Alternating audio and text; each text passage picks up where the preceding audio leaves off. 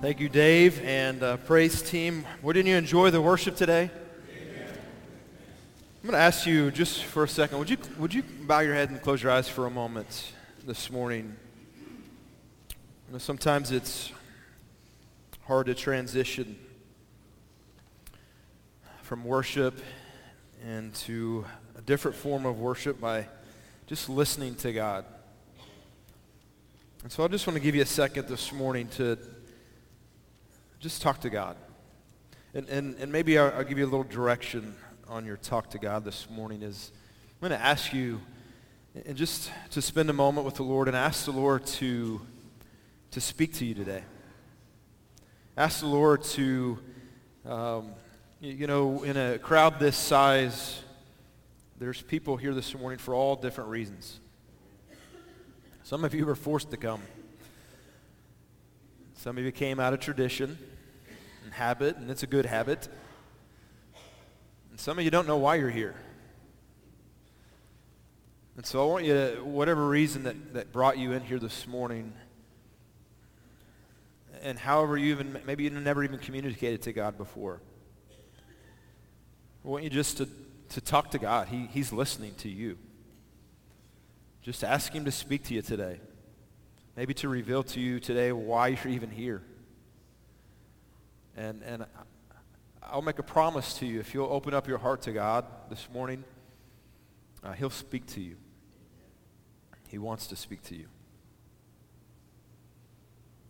God, we just want to be quiet for a moment. All over this auditorium, Lord, right now, there's people that are praying. And Lord, we ask that you would speak to us. Lord, I pray this morning for those in here that, that maybe don't know why they're here. And this is all new to them. That you would speak into their lives. Lord, before they leave this morning, they would know why they're here. And that's because you brought them here. Lord, bless these next few minutes in your word and may you challenge us. In your name we pray. Amen. Well, appreciate you guys being here this morning. I want to say before we get on the message, if you want to start uh, making your way to Jonah, all right? So the book of Jonah, it may take you a while to, to get it, to find it. You haven't turned there in a while. And so find your way to the book of Jonah. And I want to say uh, thank you to, uh, to Dave and to Jeff Haddix. They kind of led in here last week. Jeff led the praise team, and the praise team did an amazing job. And I appreciate uh, people who are willing to step up and to serve. And, and, of course, Dave preached a great message last week on the, the life of Joseph. And uh, if you are uh, reading along in our foundations or F260 plan, then you know last week, uh, previous, uh, we had uh, been reading through the life of Joseph. And David did an amazing job trying to compact all those years of Joseph into one message. And so I got to listen to that uh, this week as I was traveling. I had the opportunity this week to uh, go to Baptist Bible College and see some of your kids that are students there, and one of those kids that's there is my kid, so uh, I'll be honest, I went to see him, not so much your kids, but uh, I did take them to dinner, and uh, so we had a great time in Springfield. I got to speak at the chapel on Tuesday. We made a quick trip back Wednesday night, got in late, and appreciate Tyler had preached uh, in our Bible study Wednesday night. And then I turned around Friday and we went to uh, Kansas. And so I was last night at 6 o'clock. I had the opportunity to uh, preach. I'd never have, I've never preached a wedding renewal. And uh, so I got to do that last night. And uh, when I agreed to go, it was supposed to start at 2 o'clock so that I would have time to drive back in normal hours. But it got rescheduled till 6. And so we made a quick trip last night back. It's the fastest I've ever made it uh, from Kansas to here. I made it four and a half hours. It's 350 miles if you want to do the math. And uh, so uh, I think my speedometer's wrong because I wouldn't intentionally. Had a great trip. Uh, my daughter went with me, and so um, without throwing my wife under the bus, with me and my daughter, we didn't have to stop. We made it all the way with, with no, no stops. So uh, Sorry, Joy. Uh, I, I, had the opportunity last Sunday, though. I wasn't in, I was here at church, but I got to speak to our students, to our Hallmark kids, and uh, I'll, I'll, say this about you that have kids there in the in uh, kids worship today. Your kids are awesome, uh, and and they even last week called me King John, so it was so awesome. So if they they came home last Sunday and said that, there was a reason. We were uh, talking about Nehemiah and the king, and so we had a great time with them, and and uh, I, I, love investing into our our kids. Um, and I hope, uh, I, it's been exciting to, many of you have been giving me testimony of uh, your kids are going through the F260 or the Foundations book, and you guys as parents are doing that. And, and I want to just kind of a commercial here real quickly is to encourage you. We spend so much time teaching our kids so many different things, but not necessarily the most important thing. Like there's a lot of good lessons we can teach our kids, right? But can I say the best value that you can that you can have of your time is to read God's word with your kids. Spend some time in God's word with your kids. And I know it's scary for you as parents. Sometimes like, I don't have a degree. It doesn't matter. Okay, just pretend like you know what you're talking about, okay? And ask us later, right? No, but just invest time with your kids. Reading. And I'm encouraged how many of you guys have been reading and doing the F260 plan. Uh, and I noticed today that I have an accountability partner that's supposed to keep me accountable to read every week. Uh, just so happens that the first day when we were when we were giving those books out, I saw Diego up there. Diego, you want to wave at me? All right, Diego Evans up there. And uh, he, he came by and showed me his book. He's like, I got my book. And I'm like, all right. No, so since you showed me that book, I'm going to ask you every Sunday, did you read your book? He's like, look at me like, uh-oh. And uh, I said, but when I ask you, you got to ask me back. Did I read, Pastor, did you read your book?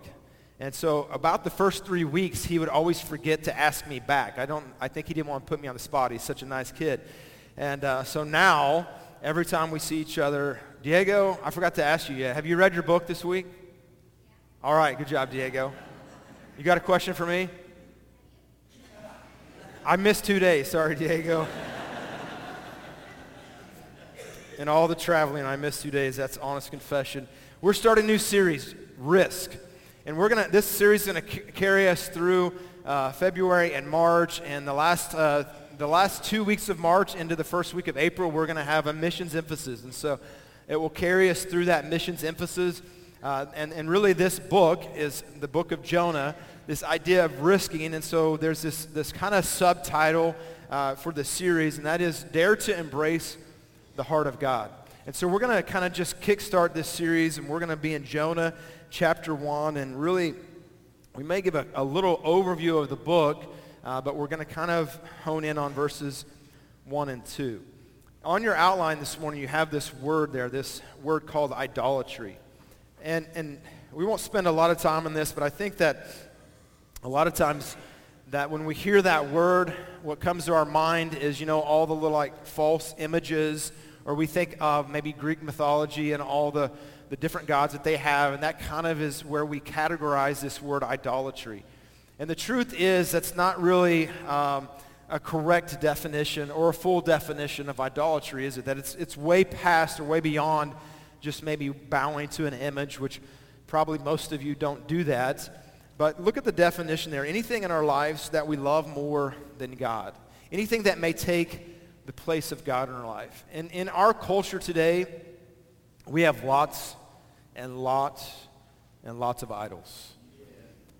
Uh, whether it be just a, a, career can be an idol. Um, the, the truth is, in, in our culture right now, one of the biggest idols um, is, is our kids. And that may sound weird, but that's, that's the truth. We, kind of going back to what I've already said, we invest so much into our kids that doesn't really have long-term or definitely doesn't have eternal value. Um, they had recently done a new study, and I haven't um, looked at this in a year or so, but they had a new kind of economic um, segment in our culture. How much money we spend on our kids more specifically what they have termed as um, sports tourism. Okay, $7 billion annually spent on sports, kids sports tourism. You know, like traveling from this place to that place because your kid's going to be the next Michael Jordan or LeBron James or Steph Curry, whatever, right? Um, so yeah, there's, we have a lot of gods, don't we? Uh, it could be success, our career, our money, our, you know, we, we've got a lot of things that we worship or we love more than God. And so in this journey through the book of Jonah, this, this idea of, is it possible, just in the wording, so risk, dare to embrace the heart of God, it, it's kind of leading us to this understanding that if we're going to embrace the heart of God, maybe there's going to be some risk involved. Maybe there's going to be a risk that we have to take in order to do what God wants us to do. And that's what we're going to look at in the life of, of Jonah. It's interesting, this idea of Jonah, and there's a quote from, from Josh Smith. And, and the honest, I, I listened to this message series on, by Josh Smith about eight years ago. So I'm just kind of redoing his series. But he made this statement. The more I look at Jonah, the easier it is for me to justify him and not to condemn him.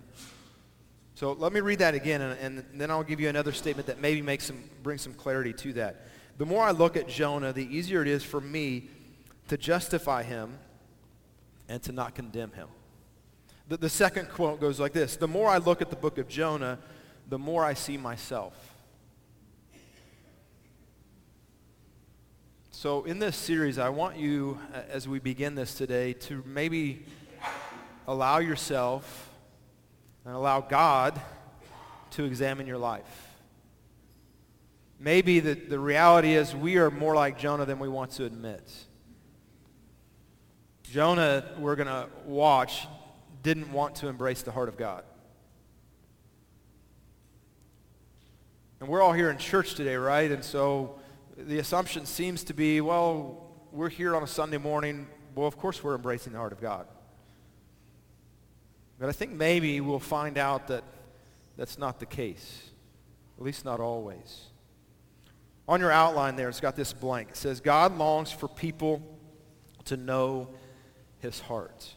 God longs for people to know his heart. So there on your bulletin, you have these, these two verses of Scripture. Jonah chapter 1, verses 1 through 2. Now the word of the Lord came to Jonah, the son of Amittai, saying, Arise, go to Nineveh, that great city, and cry out against it for their wickedness has come up before me. And then this statement, God longs for people to know his heart. So let's walk. There's just four simple, real, real um, clear points that we don't walk through that's going to kind of set the stage for the rest of the series, all right? So again, if you don't have your bulletin, I encourage you to get it out, get a pen, follow along, take some notes. Number one here, God is sovereign. God is sovereign. Verse 1, the word of the Lord came to Jonah, the son of Amittai, saying, verse 2, Arise, go to Nineveh, the great city, cry out against it, for their wickedness has come up before me.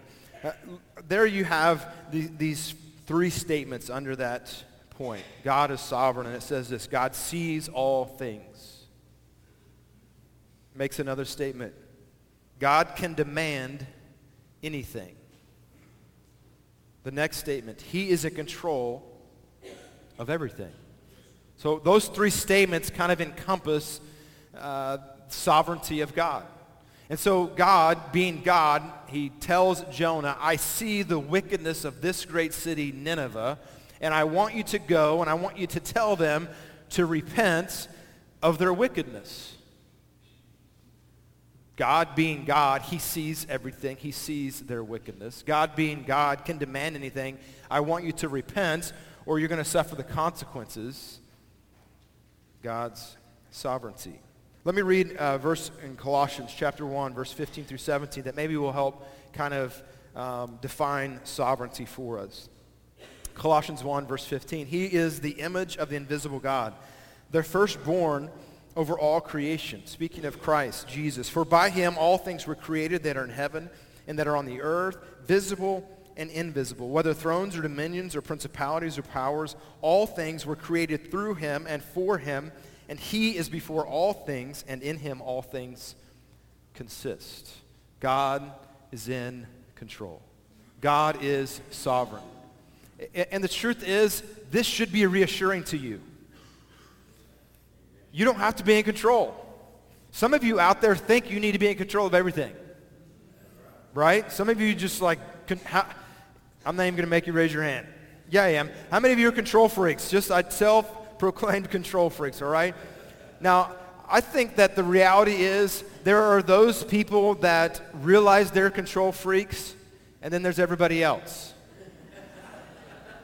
Because the truth is we all want to be in control, don't we? We all could do it better. Right? Can, can I tell you something that control is just an illusion? Okay, you're never really in control.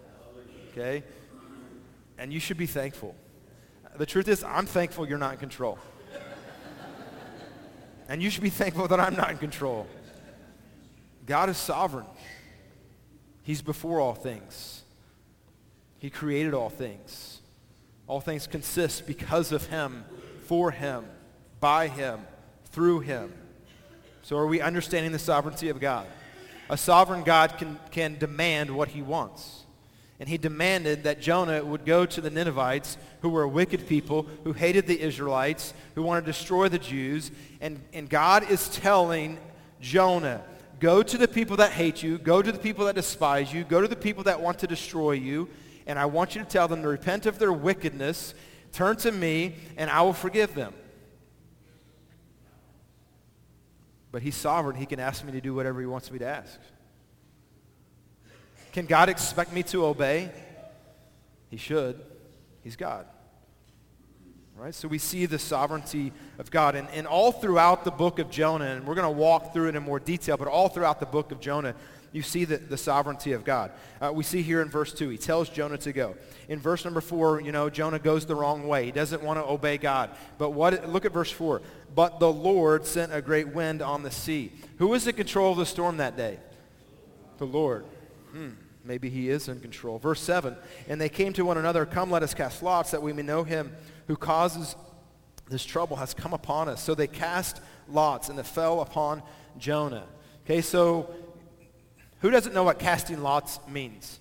Right? Probably a lot of us. And what it means is really pretty simple. Okay, so it's like they went to Vegas for a little bit, okay? And they had the dice, and everyone basically would have a number assigned to them. And if your number came up when they rolled the dice, either it's a good thing or a bad thing, depending on, right? And so the, the, the dice were rolled, and whose number came up? Jonah. Did that just happen by chance? God was in control. They threw him overboard, and what happened? The storm stops. Do you think that was a coincidence? They threw him overboard, the storm stops, a great fish or a whale comes. Do you think that was by chance? No. Jonah finally, you know, comes to himself. Three days later, the fish gets sick. You know what I'm talking about, right? Was that by chance? It's the sovereignty of God, isn't it? In chapter 4, Jonah is angry and he's hot. There's a, there is a wind and he's like, it, he feels like he's in West Texas and the wind is just a sauna and, and, and there's a shade tree that grew up and provides shade. Was that by chance or maybe God was in control? Jonah still complains and so God creates a worm to eat the plant and no more shade the sovereignty of God all throughout the book. Number two, God is merciful. God is sovereign and he can demand whatever he wants. Number two, God is merciful and we should be thankful. Are you thankful for the mercy of God? On your outline there it says, mercy is God withholding the judgment we deserve. So maybe if you don't understand mercy, just that statement there alone would lead you to believe or lead you to understand, man, I'm thankful for mercy. Mercy is God withholding the judgment we deserve. Then it says, grace is God bestowing his favor on us. And I love this statement the next, the third statement here under point number two, mercy precedes grace. You see, right now, God is merciful upon us because he's withholding judgment. In the story of Jonah and the Ninevites, he's withholding judgment on the Ninevites and he's giving them mercy. So I ask you, are you thankful for the mercy of God? Ephesians 1, or excuse me, Ephesians 2 says, But God who is rich in mercy. Why is he so rich in mercy? Verse 4, Ephesians 2, because of his great love with which he loved us. If, if you, if you want to walk away different today than when you walked in, realize the truth of that one phrase. God loves you. You, you, may, you may not feel loved. Your life may be a mess as you see it. God is rich in his mercy. He loves you. Says even when we were dead in trespass and sin, he made us alive together with Christ. By grace you have been saved. Ephesians 2, 6. And raised up together and made us sit together in heavenly places in Christ Jesus that in the ages to come he might show the exceeding riches of his grace and his kindness toward us in Christ Jesus. For by grace you were saved through faith, not of yourself. It's a gift. Aren't you thankful for God's mercy? God, in his mercy, is sending Jonah to warn the Ninevites. God, in his mercy, has sent you here today to hear that he loves you and that he gave his son for you. God is sovereign and God is merciful. And the third one there on your outline is God is just. God is a just God. Again, the statement there on your outline right under that point, God is just. Everyone must have his or his, his or her sin dealt with.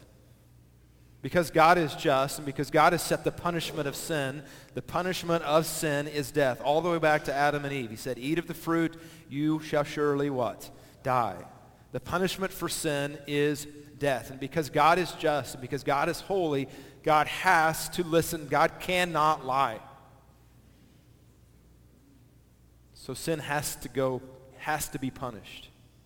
It cannot go unpunished says there, every sin must be punished. He delays his justice, which we understand now to be what? Mercy. And he delays his justice, or he gives us mercy. Why? It says there, to give us a chance to respond to his forgiveness, which is what? Grace. Mercy precedes grace. The Bible tells us that all have sinned especially me. And the Bible says, because of my sin, the wages, the punishment of my sin is death. We just talked about it. The wages of sin is death, meaning eternal separation from God, my Creator. Because God is merciful, he has withheld his judgment. But judgment is coming. It is appointed unto man once to die, and after this, the judgment. We're all going to have a judgment day. The wages of my sin is death. But Romans 6.23, the rest of that verse says, but the gift of God is eternal life through Jesus Christ.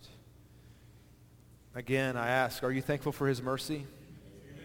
Are you thankful for his grace? God is just and he must punish sin, and so he sent Jesus Christ to be the payment of your sin. And how do you receive that gift? You place your faith in Jesus. You confess your sins. You admit, I am a sinner and I need Jesus. God is just. Number four, God is missional. God is missional. I love this statement. I, am not sure where it came from. right under your outline there, it says, you cannot spell gospel without go.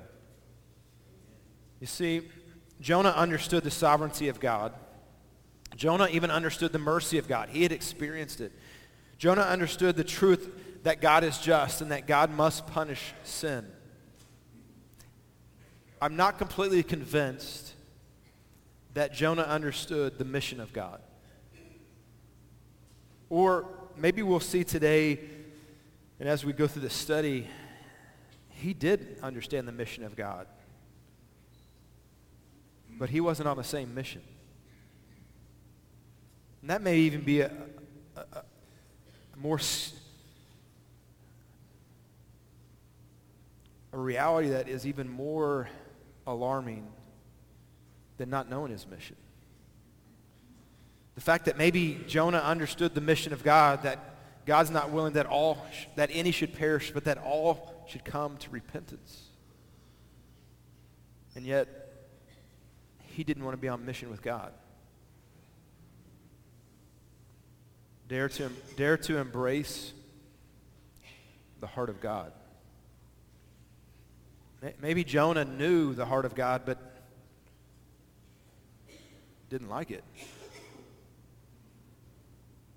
He didn't want to be on that mission.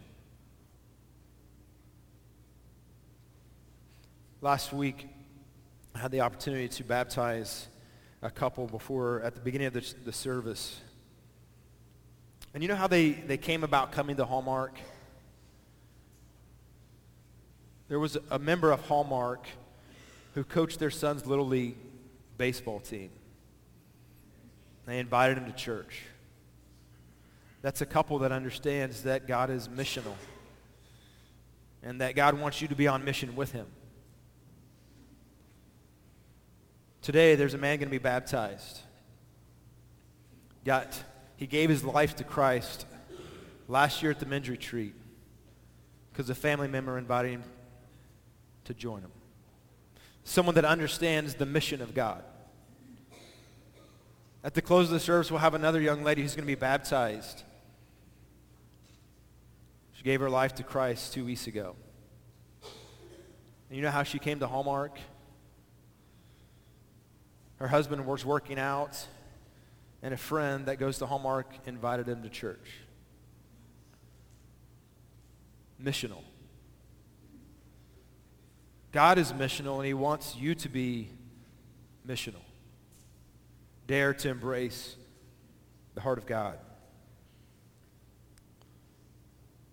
Jonah, though, your outline there at the bottom says, Every command of God is revealing to us his heart.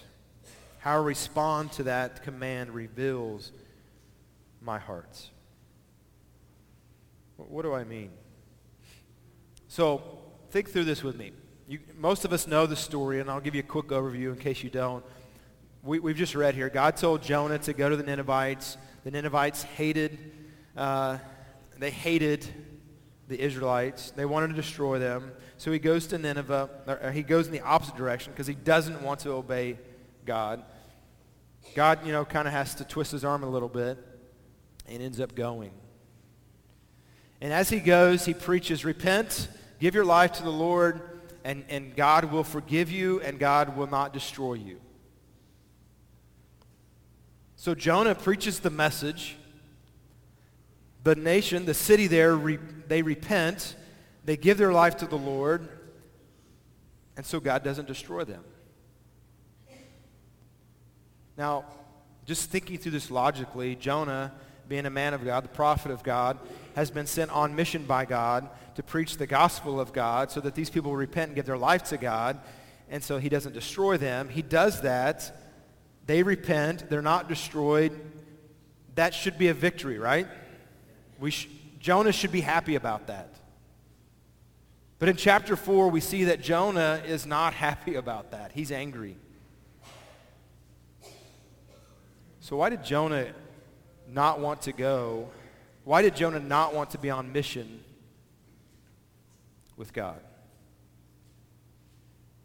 Why did he run in the opposite direction? Look at Jonah chapter 4. Jonah chapter 4. So the verse, verse 1 of Jonah chapter 4 uh, is what I just kind of described for you. It, it, it displeased Jonah exceedingly, and he, and he became angry. It displeased Jonah and he became exceedingly angry. What was he angry about? The fact that God saved all these people. Okay, the prophet of God is angry that he gave the message of God and the people responded to the message of God. Does that make any sense to anybody? And why did, I mean, why was he angry? And the reason he was angry gives us the reason of why he left and went in the opposite direction anyways. Verse 2, so he prayed to the Lord and said, Lord, was this not what I said when I was still in my country? Therefore I fled previously to Tarshish. Okay, so Jonah's about to give you the reason he did not want to obey God. And it may surprise you. For I know that you are a gracious and merciful God, slow to anger, abundant in loving kindness, one who relents from doing harm. What, what is Jonah saying? God, the reason I ran is I know you're sovereign. I know you're merciful. And I know you're just. And God, I knew that if, if these people repented, you would save them. What's Jonah's heart?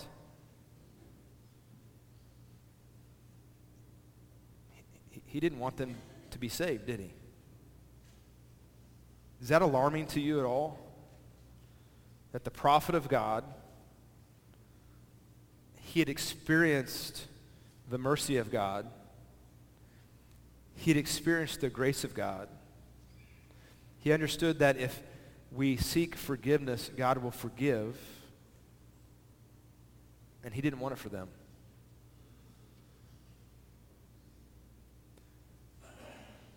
And as I started this morning, I said, sometimes when I look at the life of Jonah and I read through the book of Jonah, I, wanna, I find myself wanting to justify Jonah.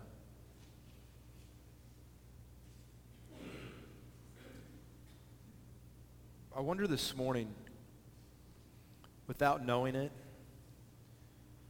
if we're a lot like Jonah. Now, it would be tough for us to say it. God, the reason that I don't go tell people at work about Jesus because I don't think they deserve it. That's what Jonah was saying, right? The reason I don't walk across the locker room and invite someone to church is says, well, I don't think they deserve it.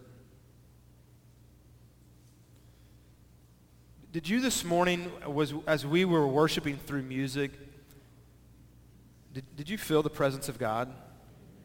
Did you sense God in your life? Did you, as you sang the words, did you, did you just kind of long to be in the presence of Jesus?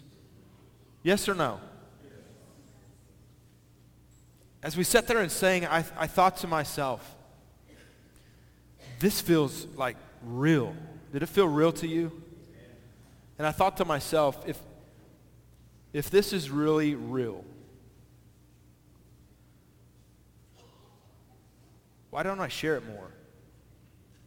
Like what you experienced in here, the Holy Spirit in your life, the Holy Spirit work in your life, speaking to you, revealing himself to you, thinking, I know some of you were thinking, one day I will stand in the presence of God Almighty. I will stand before Jesus who hung on that tree and died for me. Did, did you think that while you were singing that this morning? So I wonder a couple weeks ago, we were talking, and uh, almost every week that I've been here, we'll share the gospel in, in, the message. And at the close of the, the message, I'll say, you know, if you've never given your life to Jesus Christ, would you look up at me or would you raise your hand? And one of those days that I did that, it was family worship. And, and one day, that day on family worship, n- nobody raised their hand that, that they so I said, I made this statement. I'm going to assume today then, since no one raised their hand, that everyone in the room this morning has given their life to Jesus Christ. And I went on. Not really thinking much. It's not, it's not like that's the first time I've said that, right?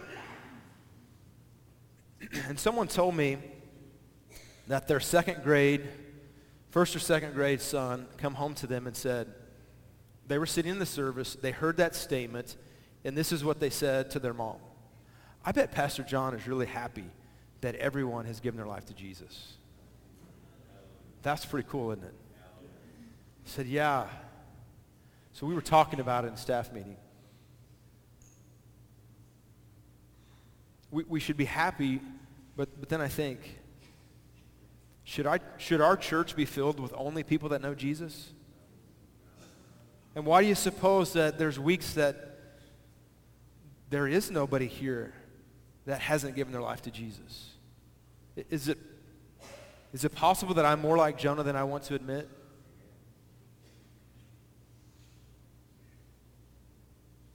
Kind of sobering thought, isn't it? So we can experience worship with God and, and with a church family and feel that emotion and feel like God is in this room and not, not want to share that. That sounds a lot like Jonah, doesn't it? Now, this may come across as I'm pointing my fingers at you, but I have to admit, maybe I'm more like Jonah than I, than I realize. Maybe that word we talked about on the top of your outline, idolatry. Maybe I love other things more than I love God. They're on the bottom of your outline. The final question. Will you dare to embrace the heart of God? Jonah understood the sovereignty of God he understood that God was just and that God was merciful. I don't think he really wanted to be on mission with God, did he? He understood the heart of God, but truthfully, he didn't embrace the heart of God. And I wonder if that's me today. I wonder if that's you today. Would you close your eyes for a moment this morning?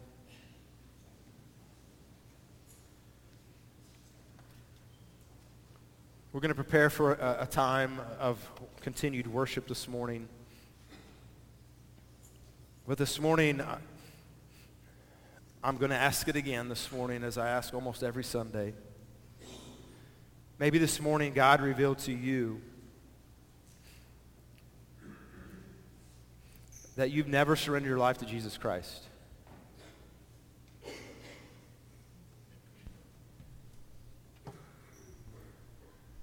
Maybe today you walked in and, and you didn't even really know what that meant until you walked in.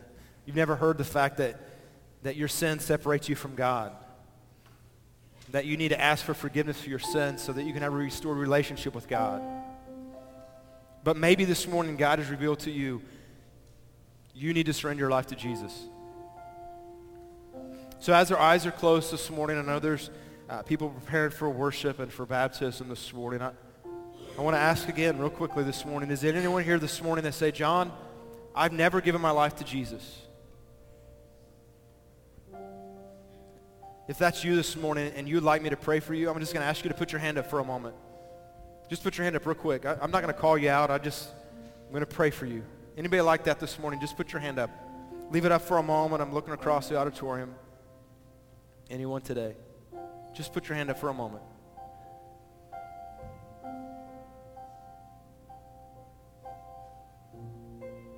So again, I'll say, I'm going to assume that everyone here has given their life to Christ.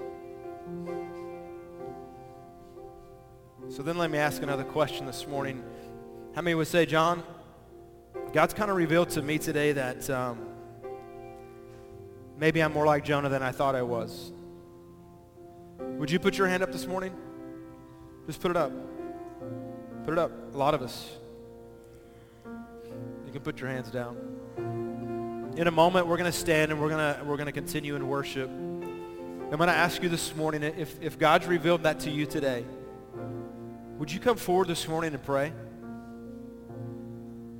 And ask God to, to, to allow you to embrace the heart of God, that you would be on mission with him. Whatever that looks like in your life, whether that's at work, your neighborhood, your school, whatever sports your kids are involved in, that you're going to be on mission with God. You're going to embrace the heart of God, and yeah, it may, may take a risk. But I'm willing to do it. Would you stand with me this morning as I pray? God, we thank you for this day. Lord, we thank you for the story of Jonah. Lord, may it be a challenge to us. Lord, we know your heart. But Lord, may we embrace your heart. Lord, this morning as individuals, as families, as church, Lord, we recommit to be on mission with you, to risk, to dare to embrace the heart of God. As we're in the spirit of prayer, Dave's going to lead us in worship. I'd encourage you to worship, to sing, but I also encourage you to come forward this morning. Maybe you didn't have the courage to raise your hand that you don't know Jesus. But I would encourage you this morning if you want to find out how. Walk down here this morning. There's, there's men and women who are at the front. Just come shake their hand and say, I want to know how to find Jesus. They'll be glad to show you. As we sing this morning, let's worship together.